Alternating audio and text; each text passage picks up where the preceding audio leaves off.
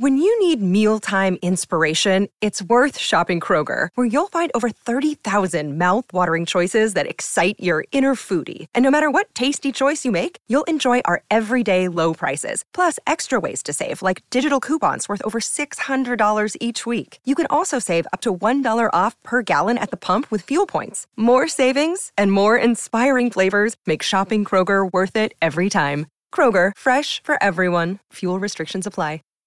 Save big on your Memorial Day barbecue, all in the Kroger app. Get half gallons of delicious Kroger milk for 129 each, then get flavorful Tyson natural boneless chicken breasts for 249 a pound, all with your card and a digital coupon. Shop these deals at your local Kroger today or tap the screen now to download the Kroger app to save big today. Kroger, fresh for everyone. Prices and product availability subject to change. Restrictions apply. See site for details.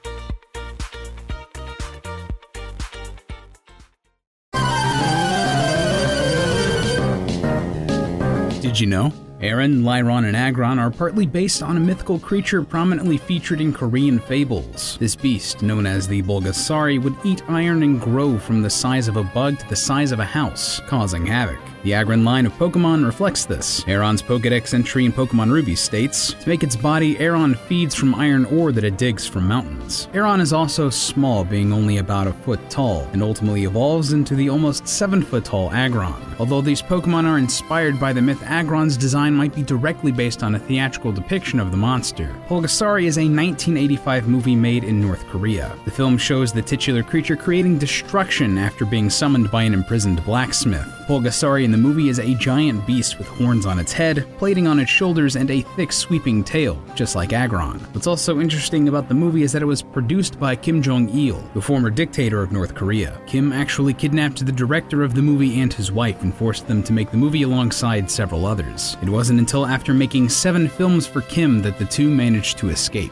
Although nowhere near as extreme as Pulgasari's production, the development for Pokemon Ruby and Sapphire also had its issues. The shift from Game Boy to Game Boy Advance presented some problems for Pokemon's developers. While the Advance brought new possibilities to Game Freak, those possibilities also came with greater resource costs compared to the previous games. To lessen the workload, Ruby and Sapphire retained the simple art style of the Game Boy games. If the world became more realistic, it would mean more detailed, time consuming art would have to be made. The backgrounds for the battle screens were kept simple as well. If the battle areas were over detailed, they would resemble specific locations in the overworld rather than a generic theme. By making them vague, the team could also use them in a wide range of locations rather than specific spots on the map. An increased workload wasn't the only problem the games faced. At the beginning of development, the series' public perception was at an all time low, with many denouncing Pokemon as a fad or anticipating a sharp decline in popularity. Junichi Masuda, Ruby and Sapphire's director, even recalled seeing large amounts of Pokemon products disappearing from toy stores and being replaced with the latest Star Wars figures. The pressure of seeing this actually gave Masuda health issues, and he needed a gastroscopy due to stress related stomach pains. Nevertheless, he resolved to prove the critics wrong and continue the series. Masuda planned for Ruby and Sapphire to be the launching point for the next few games in the series. He always intended to follow it up with a fourth generation and hoped to be able to remake the original games in between so that players could transfer older Pokemon to the new games. Masuda's plan was instantly at risk after discovering the titles Ruby and Sapphire might be unavailable due to copyright issues. The region of Hoenn was based on Kyushu, the southernmost major island of Japan. Masuda's grandparents lived in Kyushu, and he created Hoenn in an attempt to recapture many of his experiences vacationing there.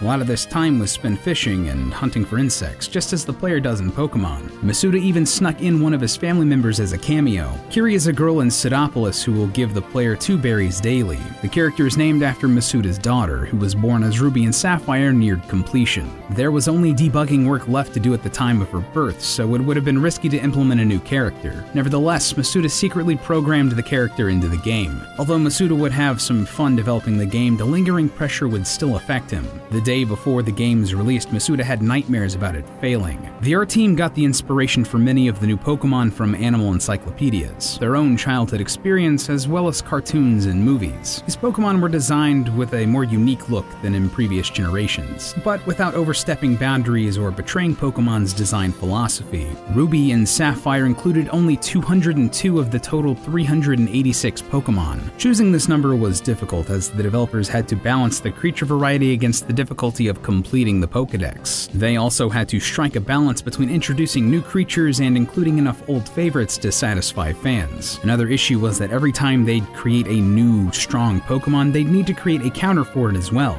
The team were also wary of making the new Pokemon overpowered, as that might encourage players to use only a single member of their team. Concept art for Ruby and Sapphire show different designs for Torchic, Treecko, and Groudon, as well as a strange Pokemon that appears to be a combination of Latias and Blaziken. Other ideas that didn't stick include a feature where a Pokemon would make a different cry depending on its state. A healthy Pokemon would make a happy cry, where a sad Pokemon would sound different, but this idea had to be dropped due to memory restrictions.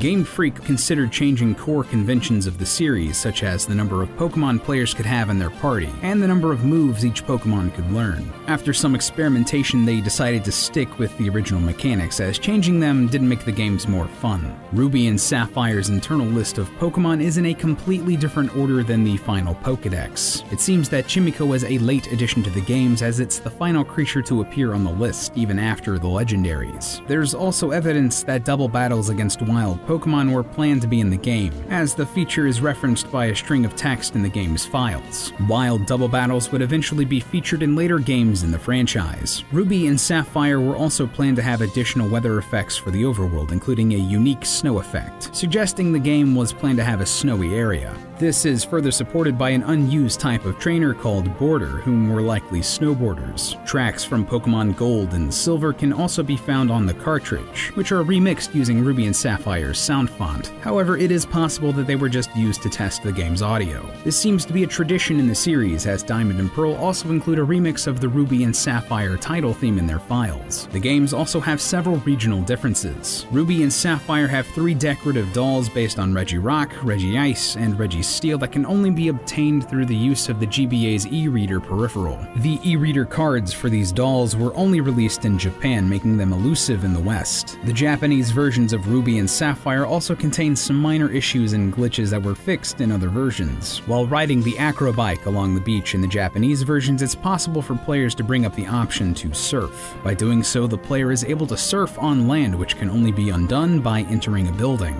In the beginning of Ruby and Sapphire, the player character's family moves into a new house with the help of a few Machoke. In the Emerald version, these Pokemon were changed to Vigoroth, but developers mistakenly still used Machoke's cry in the Japanese version. Not all of the game's glitches could be fixed for the international versions. In Ruby and Sapphire, anytime the player attempts to sell 256 or more of an item, no matter how much money the game says is being paid out, the actual amount will be zero. This means if the player attempts to sell 257 berries, for example, the amount will roll over and they'll only be paid for one berry. Speaking of berries, Ruby and Sapphire possesses the honor of having the first glitch in the series to be fixed via an official update. Due to an error with the game's internal clock, daily events such as gifts from NPCs or the growth of berries on trees will simply stop. The clock keeps track of the year, month, day, hour, minute, and second, but the years, months, and days are converted into a single day counter. The year, month, day conversion function has a flaw, however, and years are only counted after the first year has ended. So, after a year of play, the counter goes back to zero. Because berries are programmed to grow according to the amount on the day counter, if the player planted any berries on the last day of the year, the game won't make the berries grow any further until the counter reaches the same value when the seeds were planted,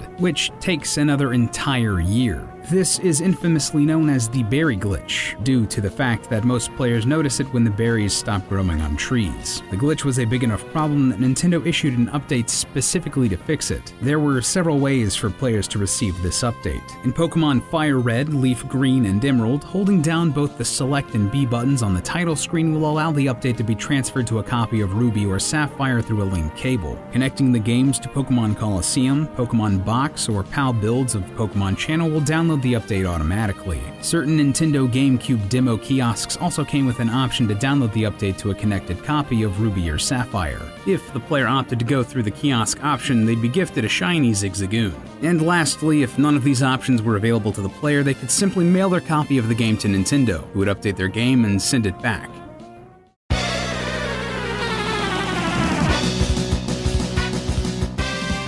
Did you know? There's an apparent official timeline within the main Pokemon games. In May 2014, Pokemon writer Toshinobu Matsumiya made a Twitter post showing a chronological timeline of the mainline games. The tweet showed Pokemon Red and Blue taking place at the start and at the same time as Ruby and Sapphire. These were followed by Gold and Silver, which took place at the same time as Diamond and Pearl, then followed by Black and White, with Black and White 2 taking place later and at the same time as Pokemon X and Y. The tweet was deleted shortly after, and nobody from Game Freak has commented on it since. Although Pokemon was first released in Japan in 1996, all Pokemon related merchandise has a copyright year beginning with 1995. This is likely due to the fact Pokemon Red and Green were delayed, which isn't surprising given the game's troubled development cycle. According to a Nintendo of Japan flyer, the games were listed for release on December 21, 1995, with the eventual release date being February 27, 1996. In the international versions of Red and Blue, there's unused trade data where the player would trade a Butterfree in exchange for a Beedrill. This data also appears in Pokemon Yellow, but Yellow also has data for two other trades, as the ones in Cerulean and Vermilion City had been removed. They were replaced with trades of a Pidgeot for a Pidgeot and a Mew for a Mew. Both Pokemon were nicknamed Matsumiya, likely in reference to scenario writer Toshinobu Matsumiya, of which Yellow was his first credited game. These names were even translated into English. The two Pokemon were renamed Marty and Bart, respectively, perhaps as a reference to both Marty McFly and Bart Simpson. All of these trades are functional and can be accessed through hacking. Trainer rematches were a feature introduced in Pokemon Gold and Silver. However, in an interview with Pokemon CEO Tsunekazu Ishihara, he revealed that during Red and Green's testing and debugging process, the game would trigger a trainer battle every time you walked past them. This would happen even if the player already fought the trainer before, thus allowing rematches. This also made areas like Viridian Forest take upwards to an hour to get through. The encounter rate for wild Pokemon was again much higher, with the player being unable to take two steps without bumping into a Pokemon. Ishihara said it would have taken players literally half a day to get through a cave, so the team changed things accordingly for the final game. Another element that was introduced in Gold and Silver were shiny Pokemon. One interesting tidbit about shiny Pokemon is that during the introduction of Pokemon Black and Pokemon White, there's a 1 in 8,192 chance that the Minccino shown by Professor Juniper will be a shiny. There's several other instances of shiny Pokemon appearing in catching tutorials and other unobtainable sections, going back as far as Ruby and Sapphire. In the catching tutorial for Ruby and Sapphire, it's possible for the rival Wally to capture a shiny Ralts, only for it to not be shiny in all future appearances.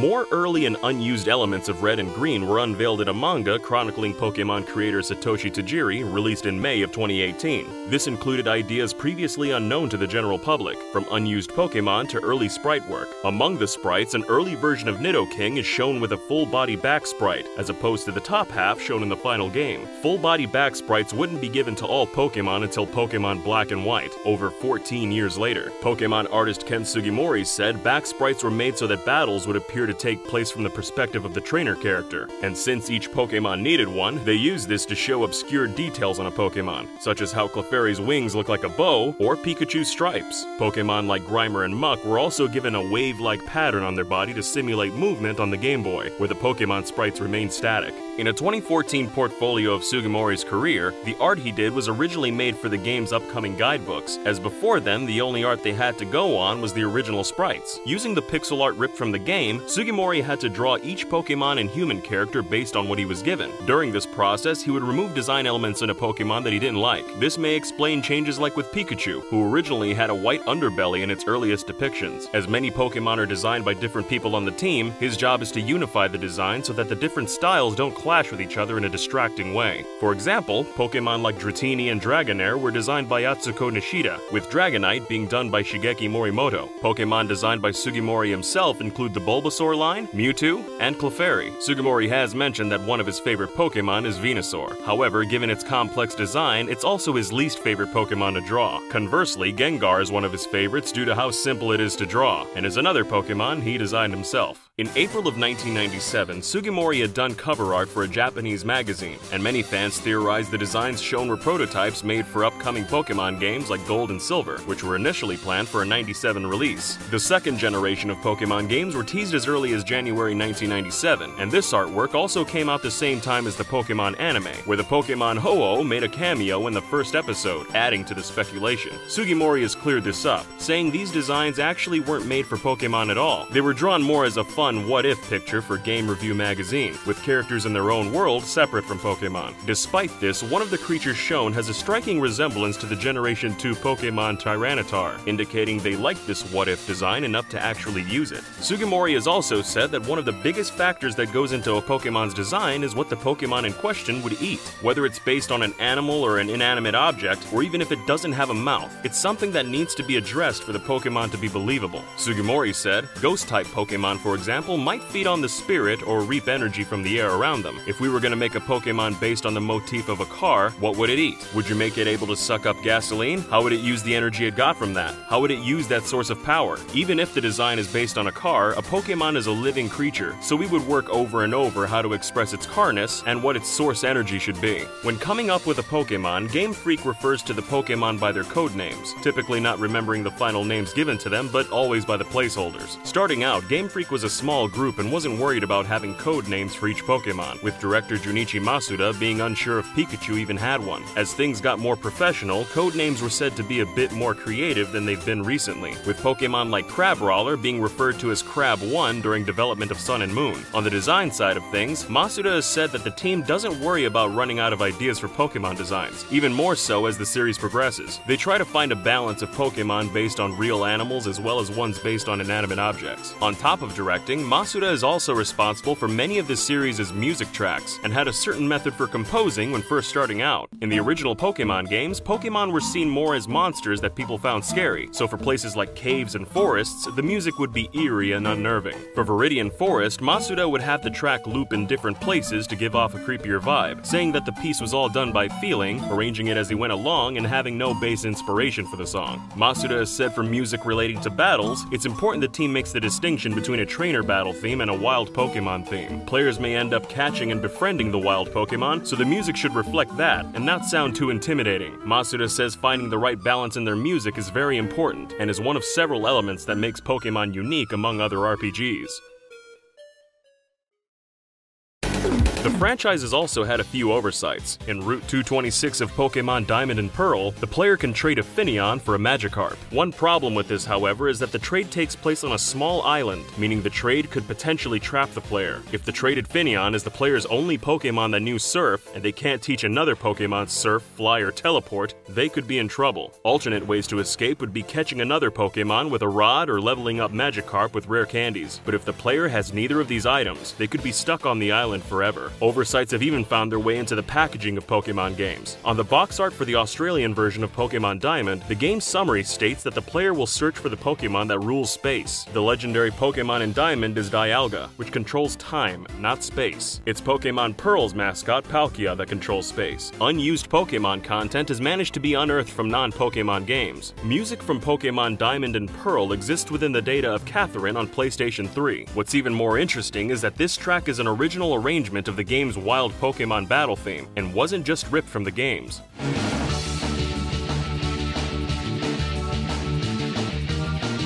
Save big on your Memorial Day barbecue, all in the Kroger app. Get half gallons of delicious Kroger milk for 129 each, then get flavorful Tyson natural boneless chicken breasts for 249 a pound, all with your card and a digital coupon. Shop these deals at your local Kroger today or tap the screen now to download the Kroger app to save big today. Kroger, fresh for everyone. Prices and product availability subject to change. Restrictions apply. See site for details.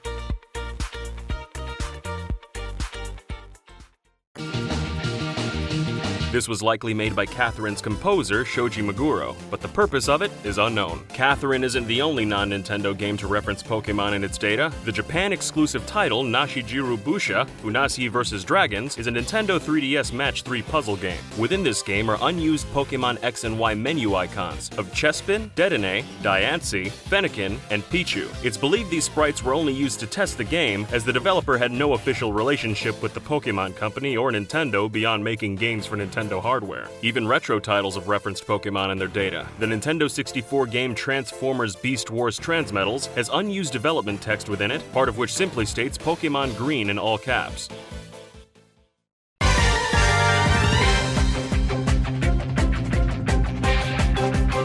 Did you know? Brock wasn't always the first gym leader in the original Pokemon games. Illustrations by art director Ken Sugimori suggest a young child was initially the first gym leader. It's speculated that Giovanni replaced the child, and the first gym battle would have taken place in Viridian City instead of the eighth gym battle. The seventh gym leader, Blaine, originally had a different design. He initially wore a military uniform, which was eventually swapped out for lab attire. This was likely done to distance Blaine from Lieutenant Surge and to give Blaine stronger ties to Cinnabar Island. His appearance wasn't changed immediately, however, as early full color art still uses this design. This design was also the foundation for Blaine's appearance in the Pokemon anime. In the original design documents for Pokemon, there was a charisma stat which impacted the player's chances of catching a wild Pokemon. This char mechanic was likely replaced by the current process of weakening a Pokemon before catching it. The series has other interesting features that were cut. During development of X and Y, there were plans to include a translation machine. This would convert a Pokemon's cries into dialogue, allowing the player to understand what Pokemon were saying. This idea had to be scrapped, as writing dialogue for the 600 plus Pokemon was impractical. One idea that did make it into X and Y were Mega Evolutions. The Mega transformations were made temporary not just to balance the game, but also for aesthetic reasons. Series director Junichi Masuda explained, I really like Charizard, and I also like the Mega Evolutions of Charizard, but if it stayed that way, I'd miss the old Charizard. When creating a new game, Game Freak decides how many new Pokemon they're going to add before designing a single Pokemon. Masuda told Retro Gamer, When I'm envisioning what the world is going to be like, I think about what kind of Pokemon people are going to encounter there, and then how many are we going to need, so I come up with a number first usually. Pokemon games have been altered or censored in many ways over the years. Books in the Canalave Library, in the Japanese version of Diamond and Pearl, reveal something unusual about the history of the Pokemon world. There was apparently a time when humans and Pokemon married each other. This game explains that this was a normal thing, because long ago, people and Pokemon were the same.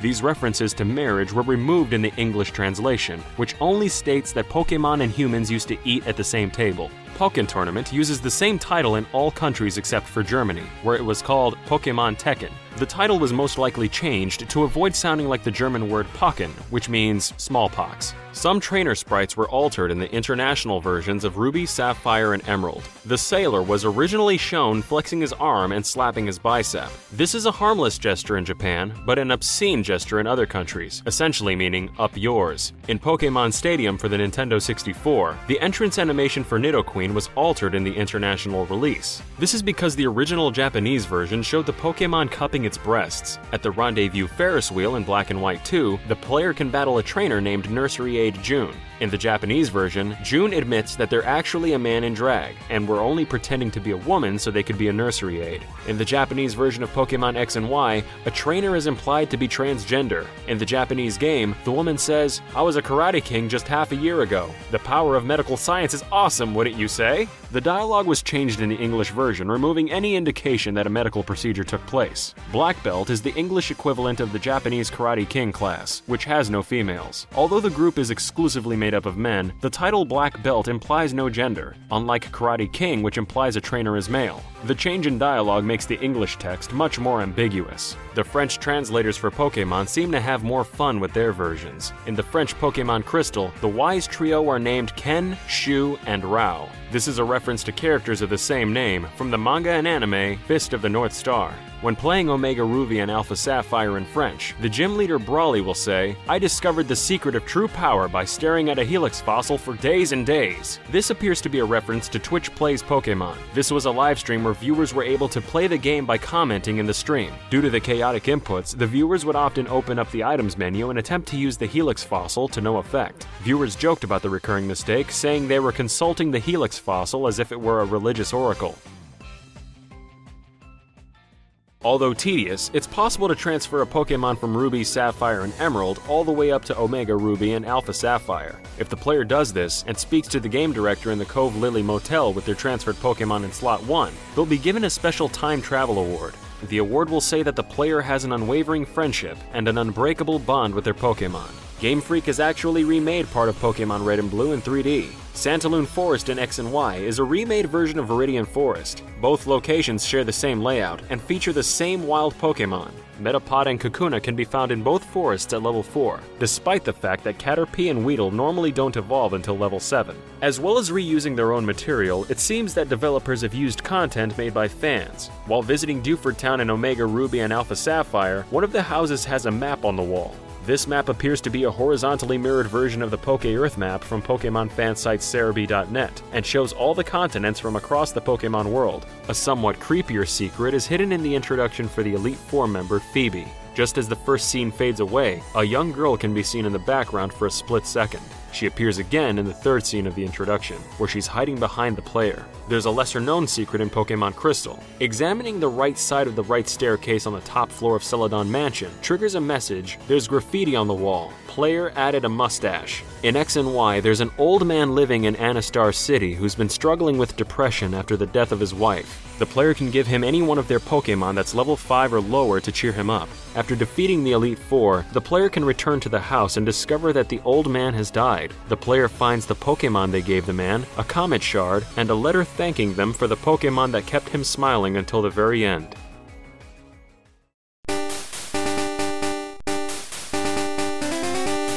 Did you know? The desert dwelling Sigilyph is based on giant ancient carvings in the Nazca Desert in Peru. The Nazca lines are ancient geoglyphs and are thought to be up to 2,500 years old. These lines amount to hundreds of stylized shapes, animals, plants, and figures etched into the ground. One of these carvings, named the Hummingbird, provided the inspiration for Sigilyph's design. Theories for the existence of the lines range from them being used for astronomical and calendrical purposes to serving as gifts for the Nazca's gods. Some even think that they're linked to aliens. If so, Sigilyph wouldn't be the only Pokemon connected to extraterrestrial beings. In the summer of 1955, a family in Hopkinsville, Kentucky reported that their farmhouse was visited by a flying saucer. The UFO apparently carried small creatures with large shining eyes, large pointed ears, long mouths, gangly arms with clawed hands, and short legs. According to the family, the creatures moved by swaying their hips and would playfully pop in and out of doorways and windows. The story remains an unsolved mystery, but the mythical creature it spawned, the Hopkinsville Goblin, directly inspired the design of Sableye, one of Pokemon's creepiest monsters.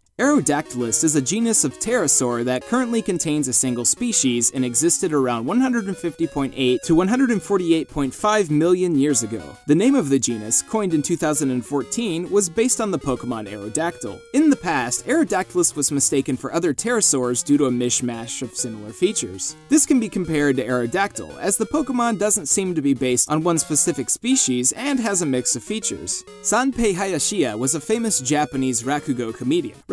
Meaning fallen words, is a style of comedy in which a lone person sits on a stage and humorously attempts to explain a long and complicated story with limited body movements. Sanpei Hayashiya's signature catchphrase was to comically throw his hand to his head and say, Sonansu Okusan, meaning, that's the way it is, madam. This action is mimicked by the Pokemon Wobbuffet. Its Japanese name, Sonans, is a reference to Sanpei's catchphrase. Another noteworthy detail of Wobbuffet is that several of its Pokedex entries mention how it desperately tries to hide its black tail. It's theorized that this is basically because the tail is the actual Pokemon and the body is simply a decoy for other Pokemon to attack. Speaking of Pokemon named after real people, of the 718 current species of Pokemon, four of their names in the English localization include the names of real people. Hitmonlee and Hitmonchan are named after martial arts masters and film stars Bruce Lee and Jackie Chan. Kangaskhan is named after, naturally, Genghis Khan, and Empoleon is named after Napoleon Bonaparte. Not all real life inspirations for Pokemon made it into the games. In an interview with Gamer Magazine, Junichi Masuda and Ken Sugimori revealed that there was a scrapped Pokemon based on Dolly the sheep.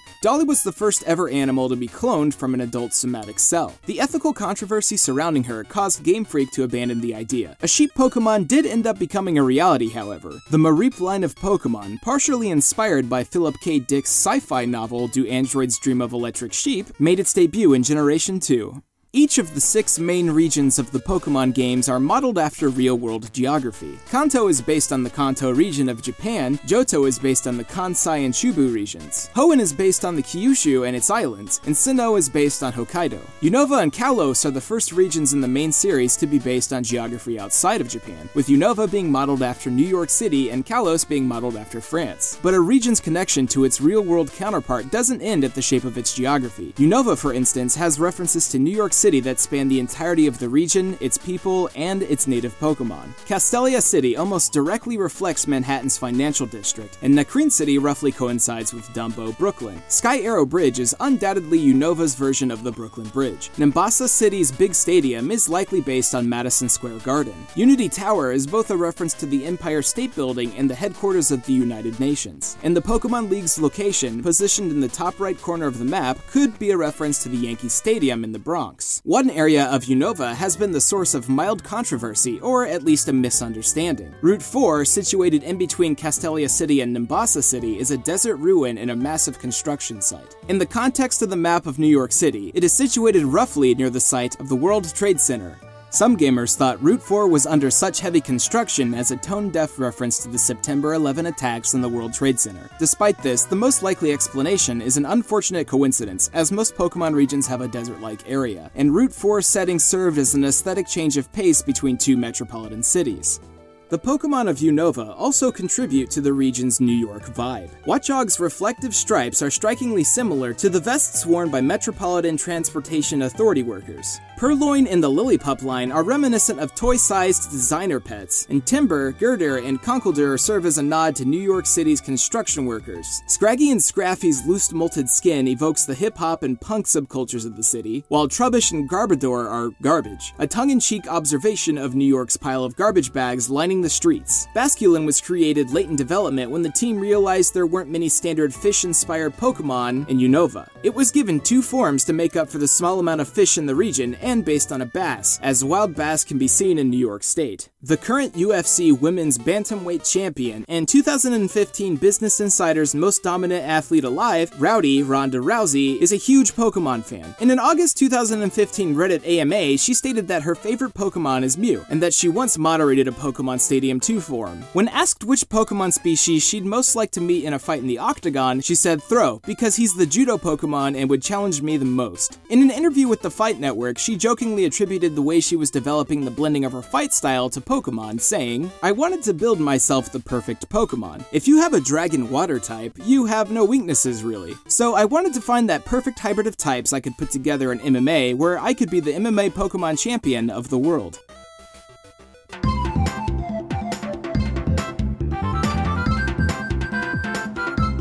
Did you know? Pokemon Snap didn't originally start out as a Pokemon game, and it may not have started out as a photography game either. In 1996, Nintendo partnered with HAL Laboratories to establish the Jack and the Beanstalk project. The project's team consisted of at least 10 employees handpicked by key Nintendo figures, including Shigesato Itoi, Satoru Iwata, and Shigeru Miyamoto. The team was mostly made up of members from outside the video game industry, including director Yoichi Yamamoto, who was originally a construction designer. The team's first project, called Jack and the Beanstalk, entered development for the Nintendo 64 disk drive and was announced at Tokyo Game Show in spring of 1997. It's rumored to have taken full advantage of the new features the peripheral included, such as its internal clock. While the game was never demonstrated publicly, advertisements and other promotional material listed Jack and the Beanstalk as a simulation game. Not much is known about Jack and the Beanstalk before it became a photography based game. Some ideas are that it may have included a mechanic where the player could plant seeds which would grow in real time. It's also thought that ideas from Jack and the Beanstalk were reused in other projects that members of the team worked on, including the unreleased Earthbound 64. Jack and the Beanstalk was intimately tied to the team's name, and their logo can be seen in the intro of Pokemon Snap alongside the logos for Nintendo and HAL Laboratories. It's thought that the photography theme was chosen to take advantage of the 64DD's 38 megabytes of dynamic writable memory. This feature would allow for large amounts of high quality images to be stored, ideal for saving in game images.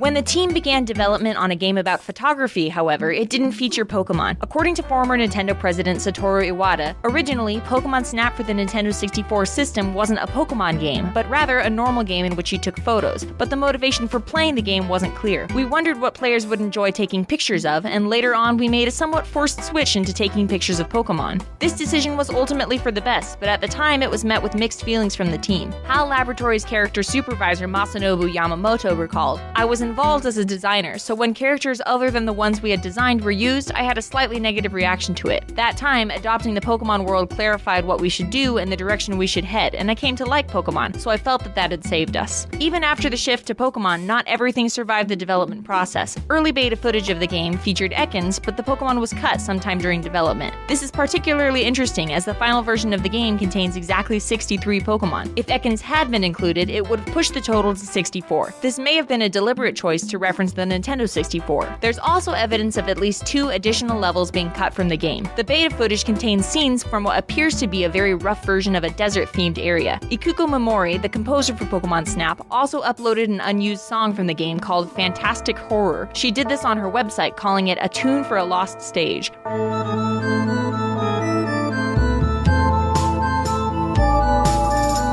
From the name of the level and the sound of the music, it seems like this was meant for a stage based on ghost type Pokemon. Since the first generation only contained three ghost Pokemon, this may be why the stage was cut early on.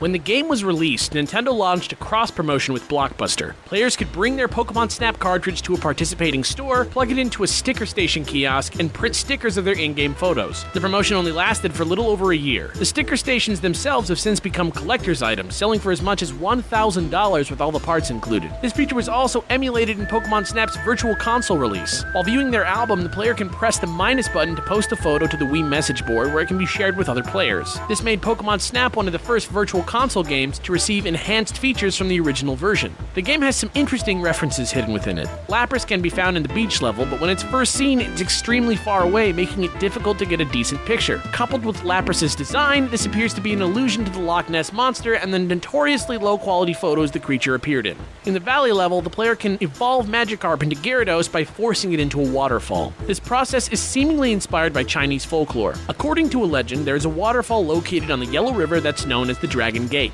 If a carp can manage to fling itself over the top of the waterfall, it will be transformed into a dragon. Illustrations of fish jumping over the dragon's gate are enduring Chinese cultural symbols for courage and accomplishment. Despite its status as a spin off, Pokemon Snap represents a number of firsts for the franchise. Pokemon Gold and Silver were the first games to feature Pokemon breeding, but Pokemon Snap was the first game to include Pokemon hatching from eggs. On top of this, Pokemon Snap was the first game in the series to feature dubbed voices for the Pokemon themselves, using the actual voice actors from the anime series. The main character of the game also appeared in the anime as a character himself. In the original dubbed broadcast of the show, he was named Todd. However, in the VHS releases, his name was Snap. When Pokemon Snap was released on the Virtual Console in 2007, Pokemon.com announced that the episodes of the show featuring Todd would be added to Toonami's streaming service. In the announcement, they gave him the full name of Todd Snap to clear up the confusion. After its release, Pokemon Snap became a fan favorite. In a poll on Kotaku where Shigeru Miyamoto asked fans what game they'd like to see made for the Wii U, a new Pokemon Snap was the second most requested game overall. Pokemon Snap has also inspired other games, such as the indie survival game Lacuna Passage. Some fans have even modded the game to work with Oculus Rift. Despite this reception, Junichi Masuda, the producer of the Pokemon series, has expressed little interest in making a new Pokemon Snap game. Speaking to Polygon, Masuda stated, Photography wasn't as widely spread in those days. Now everyone has a camera and can take photos whenever they want. Releasing that in the same form wouldn't be as interesting these days. Maybe there's a new idea, though.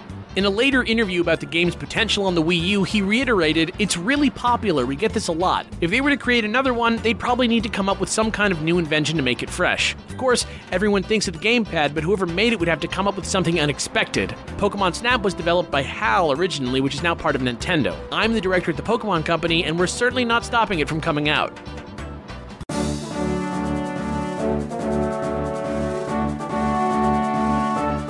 Did you know? Despite its simple premise of Pokemon battling in 3D, the Pokemon Stadium series had a fairly complex development. For starters, the game most Westerners know as Pokemon Stadium is actually the second game in the series. The first game was a Japan exclusive title released in August 1998 and is largely incomplete. Although every Pokemon is viewable in the 3D Pokedex, only 42 of them were usable in battle. This may be a result of Stadium's focus on fully evolved Pokemon, but some groups were omitted entirely.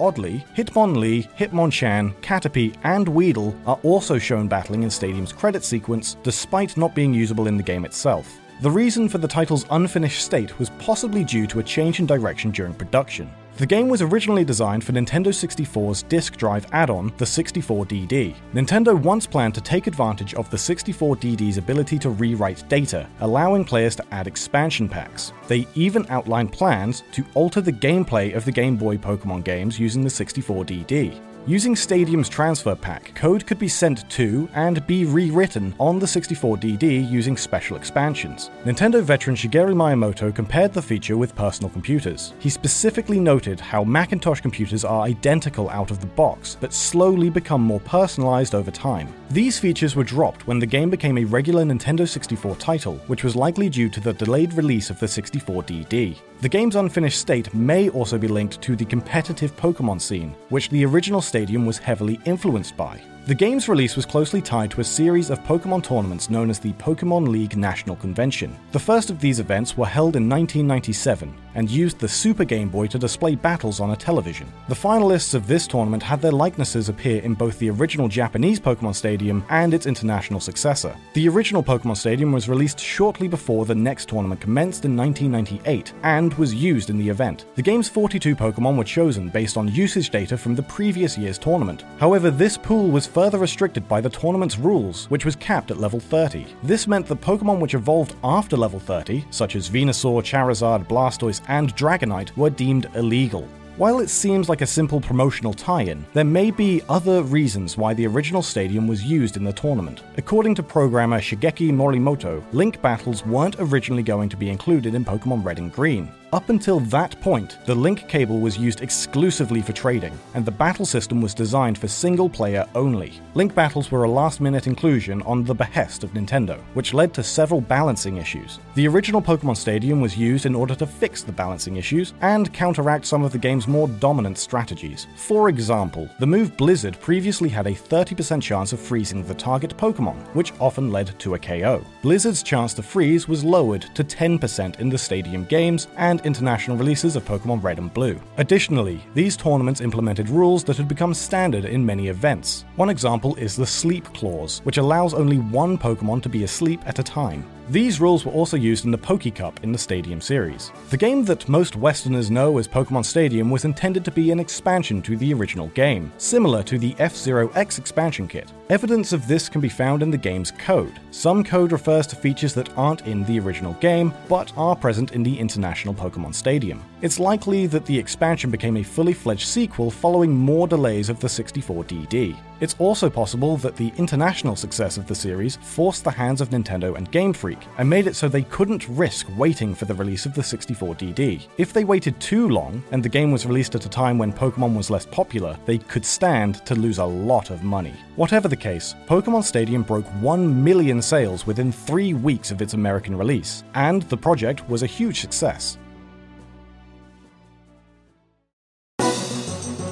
Beating the Master Ball division of the Round 2 Prime Cup will allow players to teach Pikachu the move Surf. The Pikachu must originate from a Generation 1 game, it must also be selected for the Final Cup battle, and the player can't save while unlocking the feature. Surfing Pikachus were originally much more rare and desirable, with only 20 being given away as prizes in the November 1997 issue of CoroCoro magazine. One of the benefits of having a surfing Pikachu was that users could play a surfing minigame in Pokemon Yellow. If a Pikachu with surf is evolved into a Raichu, it will ride its own tail in Pokemon Stadium. This Easter egg likely inspired the design of the Alolan Raichu. The Stadium series has a few other interesting secrets. If the player's original Pikachu from Yellow is transferred to Pokemon Stadium, it will say its own name like in the anime, rather than using a Pokemon cry.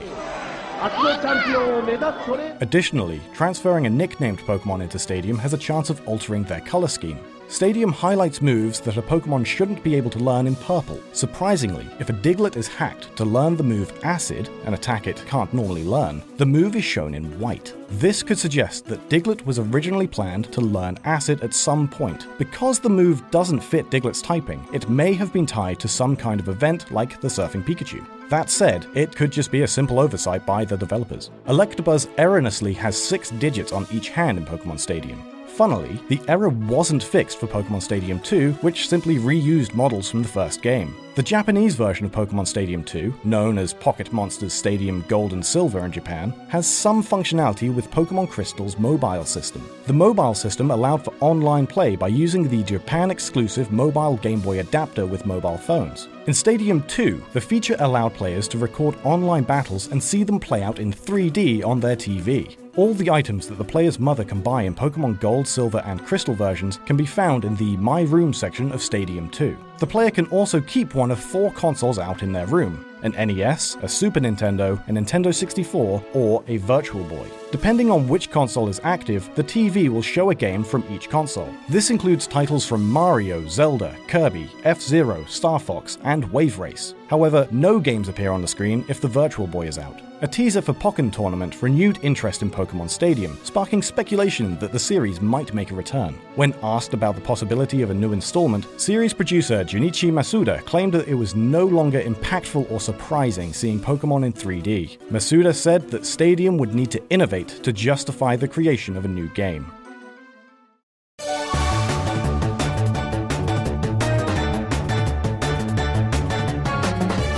Did you know? The idea for Pokemon Go partly came from an April Fool's publicity stunt in 2014. The stunt saw Google and the Pokemon Company teaming up with a small game that challenged users to find Pokemon in the Google Maps mobile app. Players could catch 151 Pokemon from various generations and would be crowned Pokemon Master if they caught them all, with the exception of Mew. Interestingly, the same group that made the April Fool's video also created the original trailer for Pokemon Go. Although the April Fool's joke was the catalyst for Pokemon Go's creation, the history of how the game came to be goes back even farther. Pokemon Go developer Niantic Inc. have been experimenting with map based app projects for several years now. Members of its staff had worked with Google Maps and even on the Pokemon April Fool's joke, and Niantic founder John Hanke helped create Google Earth. Their first published app was called Field Trip, which suggested interesting places to visit near the user's location. The app's intended purpose was to help and encourage people to explore the world around them. Niantic took the basic premise of Field Trip and expanded upon it with their next project titled Ingress. Ingress is an augmented reality turf war game that uses a map interface for players to locate and capture hotspots called portals. The two opposing factions either capture existing portals or create new portals by submitting real world landmarks to Niantic. Niantic wanted to create an open, real world gaming platform that anyone could build upon or modify. Ingress was constructed with this in mind and would be used by Google and Niantic to help external partners and clients build their own games. By early 2015, Google had become a massive corporation that had many other companies and teams within it. It was decided that several of these entities would be sectioned off into a holding company called Alphabet Inc. This would give the core Google company more direction and give companies under Alphabet more freedom. Niantic was one of the teams that were sectioned off and separated from Google in 2015. While at Google, Niantic was somewhat restricted and couldn't be given any special treatment while using Google's platforms. If Niantic were given favorable treatment, other developers might feel disadvantaged and cut ties with Google altogether. Separating from Google also gave Niantic the opportunity to work with whoever they wanted, including companies that might be afraid of making deals with a big name like Google. The 2014 April Fool's joke had previously built relations between Google and Nintendo, and Niantic used these connections to their advantage. Niantic pitched Nintendo and the Pokemon Company the idea of combining Pokemon and their existing Ingress technology. To Niantic's surprise, they found that the Pokemon Company CEO, Tsunekazu Ishihara, and his wife were both Ingress players. Ishihara and John Hanke realized their visions for a map based Pokemon game were very close and their meetings went well. In late 2015, Google, Nintendo, and the Pokemon Company invested an initial $20 million in Niantic to show their support and help fund development of Pokemon Go. Niantic then began the process of redesigning their platform to work with the Pokemon world. They had previously gathered geographical data and images from Ingress players. While playing Ingress, users were encouraged to document publicly accessible buildings, locations, and works of art so that they could be turned into portals. The team used this information to define the locations of thousands of Pokestops and gyms in Pokemon Go. This is also why many Pokestops are churches.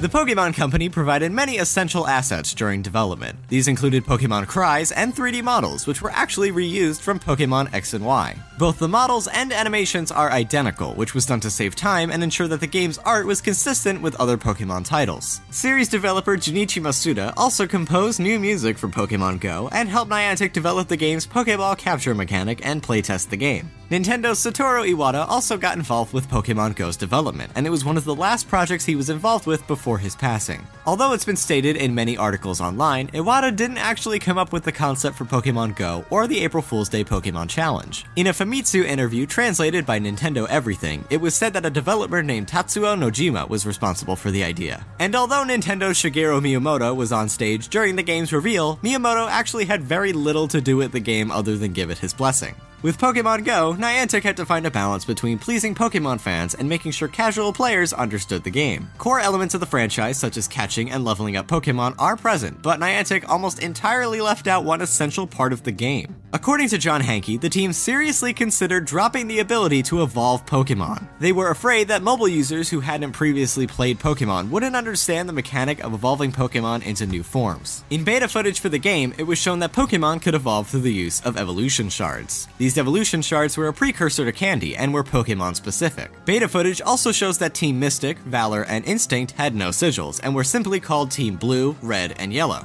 Back when Pokemon Go was officially announced, Niantic stated that Pokemon Go would enter closed beta at the end of 2015. However, beta testing didn't occur until 2016.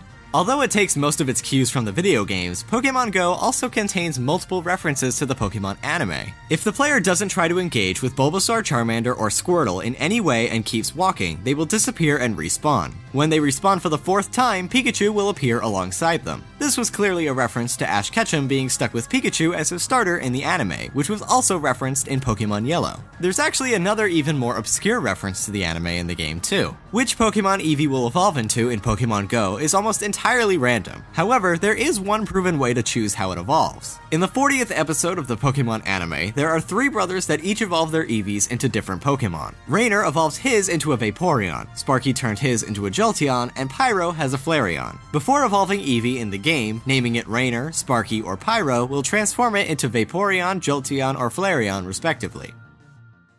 Since its inception, Pokemon has managed to grow into the highest grossing media franchise of all time, and of course has an extremely close relationship with the video game industry, and with that, Nintendo. The Pokemon series may be enjoyed by viewers of all ages, but the anime is primarily marketed towards children, while the games are considered more of an all ages venture. As the owners of the Pokemon brand, the Nintendo company aren't exclusively controlled by Nintendo. Their ability to create products branching across multiple video game platforms allows the series to reach a wider audience than just those interested in Nintendo's own systems. Over the years, this has resulted in a number of titles for Windows PCs and more recently, mobile games. In Japan, however, Pokemon could even be found on a platform created by a one time major rival for Nintendo, Sega. Today, we'll be looking at the seven Pokemon games released on Sega platforms the Sega Pico and Advanced Pico Beena. Before we explain the Pokemon games on the system, we should give you a brief introduction on what on earth the Sega Pico even is and where it came from. The Sega Pico was released in Japan in 1993 and saw an international release a year later in 1994. The system held some mild success for a number of years, though ultimately it was discontinued outside of Japan in 1998. In Japan, however, the system would see continued support until late 2005. As of April 2005, 3.4 million Pico consoles had been sold at retail, with 11.2 million software sales to go with it, including 300 different software titles. The Pico's hardware matched that of the Sega Mega Drive or Genesis, though differed dramatically in control and function. The Pico is shaped somewhat like a laptop, though without a screen or full keyboard, instead having a pad controlled by a magic pen, as well as some coloured directional buttons. Cartridges for the console aren't actually cartridges in the traditional sense at all, referred to as storyware. Each game comes in the form of a picture book with a slot at the bottom which connects to the top half of the system. The game progresses as each page of the book is turned. In total, three Pokemon games were released for the Sega Pico. Pokemon Catch the Numbers was released July 23, 2002, and uses the second generation of Pokemon. It was designed to teach children numeracy skills, with the story following Pikachu and Togepi after Team Rocket steals all of Ash, Misty, and Brock's other Pokemon. The player is faced with a selection of minigames that must be completed in order to retrieve the lost companions. As a side note, within the data of Catch the Numbers, a large sprite of Weezing can be found, which would ultimately never be displayed in game. Pokemon Advanced Generation I've Begun Hiragana and Katakana was released on November 17, 2003, and uses the third generation of Pokemon. It was designed to teach Japanese children how to read and write Japanese hiragana and katakana script. The story involves Team Rocket deceiving Ash, Brock, May, and Max by disguising themselves and telling them they need 25 Pokemon to progress to the Pokemon stage. Each Pokemon is caught by simply correctly drawing 5 Kana. If Pokemon on Sega wasn't enough, a Pikachu Pico was released in 2004, a year before the end of the Pico's life cycle. The system was just a Pico designed with a Pikachu aesthetic, otherwise having no differences to a standard Pico console, of course created entirely as a way of boosting the system's sales. The console came bundled with a copy of Pokemon Advanced Generation, I've Begun Hiragana and Katakana. The last game released on the standard Pico was Pokemon Advanced Generation Pico for Everyone Pokemon Loud Battle. Released on July 13, 2004, the game also includes the third generation of Pokemon. The game stars Ash, Brock, May, and Team Rocket and is mainly based around reading and playing minigames. The game came with a Pikachu themed controller, with various minigames being playable in a competitive two player mode, with both players using either side of the controller. Inevitably, the Sega Pico would come to the end of its life cycle in 2005, but wouldn't be entirely scrapped. Instead, a follow up console was created for the Japanese market, which would show clear upgrades over earlier incarnations. The successor, the advanced Pico Beena, was released in 2005 and is often referred to as simply the Beena. The two systems are extremely similar in design, though the Beena features an additional set of buttons on its right side to accommodate left-handed children, represent, as well as the inclusion of built-in speakers, and ports to allow extended functionality, such as an SD card reader which can be used to save game progress and store images. Sega Toys honed in on the forms of education that they hoped to achieve with the Beena, summarizing them with five headings. Education, basic knowledge of letters, words, and numbers. Virtue education develops sociality and discipline by learning morals and manners. Physical education improve and understand exercise and physical abilities such as rhythm. Food education acquire proper knowledge of food, both in eating habits and manners. And finally, safety develop safety awareness such as avoiding crises in daily life and health awareness. As a technicality, the Beena is actually the last Sega console ever to be released, a full six years after the Dreamcast. While the console has never been officially cancelled, there have not been any new games released for the system since July 2011. In total, there were four Pokemon games released for the Beena. Pokemon Advanced Generation Pokemon Number Battle, released on October 1st, 2005. The game uses the third generation of Pokemon. It mostly involves finding hidden Pokemon in various scenes, as well as solving math questions and puzzles.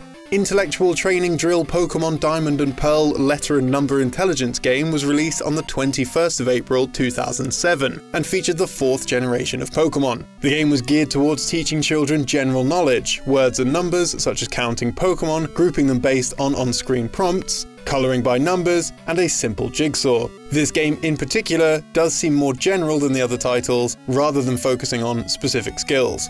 Pokemon Diamond and Pearl Search for Pokemon Adventure in the Maze was released on September 17, 2009, using the fourth generation of Pokemon. This title seems to be more Pokemon centric than the other games, involving puzzles based around Pokemon, with the player having to use the book to highlight Pokemon either based on their silhouette or finding them in on screen mazes. The game also encourages children to learn the Pokemon by name alone rather than relying entirely on images.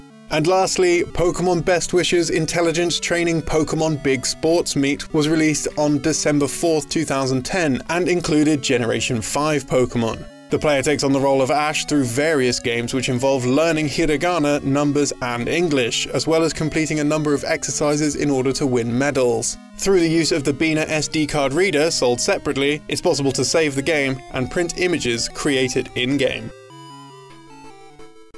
The Pico was made purely as a form of edutainment, providing an enjoyable learning experience to young children. Though initially created by Sega, it was eventually passed over to their subsidiary Sega Toys to run on their own in the year 2000. Sega Toys was formed in February 1991 when Sega absorbed the Japanese toy manufacturer Yonezawa Toys. Yonezawa Toys was formed in 1932 and were well known for their work on the creation of tin toys during the 1950s and 1960s, gradually evolving into the production of electronic and radio controlled toys as trends shifted. But it wasn't just their toys that made the company so profitable, as Yonezawa Toys also worked as a distributor with major ties to the Western market, working with companies such as Hasbro. They would eventually go on to become the largest post war toy manufacturer in Japan. The merger of the two companies resulted in the creation of a Sega subsidiary called Sega Yonezawa, which over the years would transform until eventually it would become known as simply Sega Toys. Sega Toys have continued to produce electronic toys and gadgets, as well as standard toys and licensed products, winning numerous awards along the way. Sega, as a console producer, had a code which was given to all third party developers for their systems, which would be displayed on the box or hardware of any third party product between the 1980s and 2000. Interestingly, this would even extend to their own subsidiary of Sega Yonezawa with the code T193. And then eventually, Sega Toys would be assigned their own code T418. The fact that these two companies had codes associated with them could imply that Sega, the parent company, treated Sega Toys as a third party. Sega and Sega Toys, at least at the time of this video, do not have much involvement with one another, with only rare occasions when the two businesses work in tandem. For example, Sega Toys provides prizes for Sega's claw machines in arcades. As a result of this detachment from Sega, it seems to provide Sega Toys with the freedom to work with any company they desire, regardless of loyalty to its parent company. This has resulted in Sega Toys even working with other companies to produce video games, such as the Ochaken series developed by MTO, rather than following the obvious choice of using Sega and keeping development in house. To bring it back to Pokemon, Sega and Sega Toys have had many interactions with the Japanese TV station TV Tokyo, who have been broadcasting the Pokemon anime series since its debut in the 90s. The companies have worked together to produce a variety of games for Sega consoles, including Hono no Tokyuji Dojidampe and A Harumanara, two tie-in games to their respective anime series produced by Sega and licensed by TV Tokyo. Sega toys are also toy manufacturers for classic anime shows on the channel too, such as Bakugan.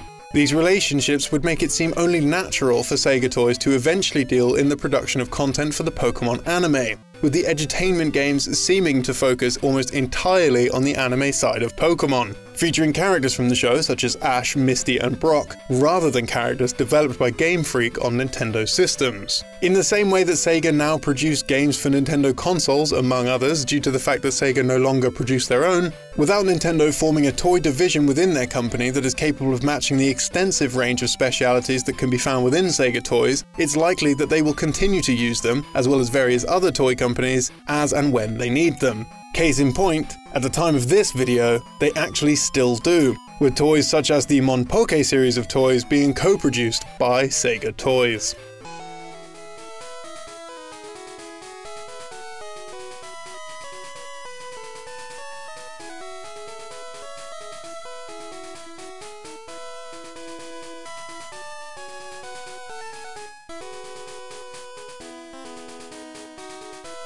Say goodbye to your credit card rewards. Greedy corporate mega stores, led by Walmart and Target, are pushing for a law in Congress to take away your hard earned cash back and travel points to line their pockets. The Durbin Marshall credit card bill would enact harmful credit card routing mandates that would end credit card rewards as we know it. If you love your credit card rewards, tell your lawmakers hands off my rewards. Tell them to oppose the Durbin Marshall credit card bill.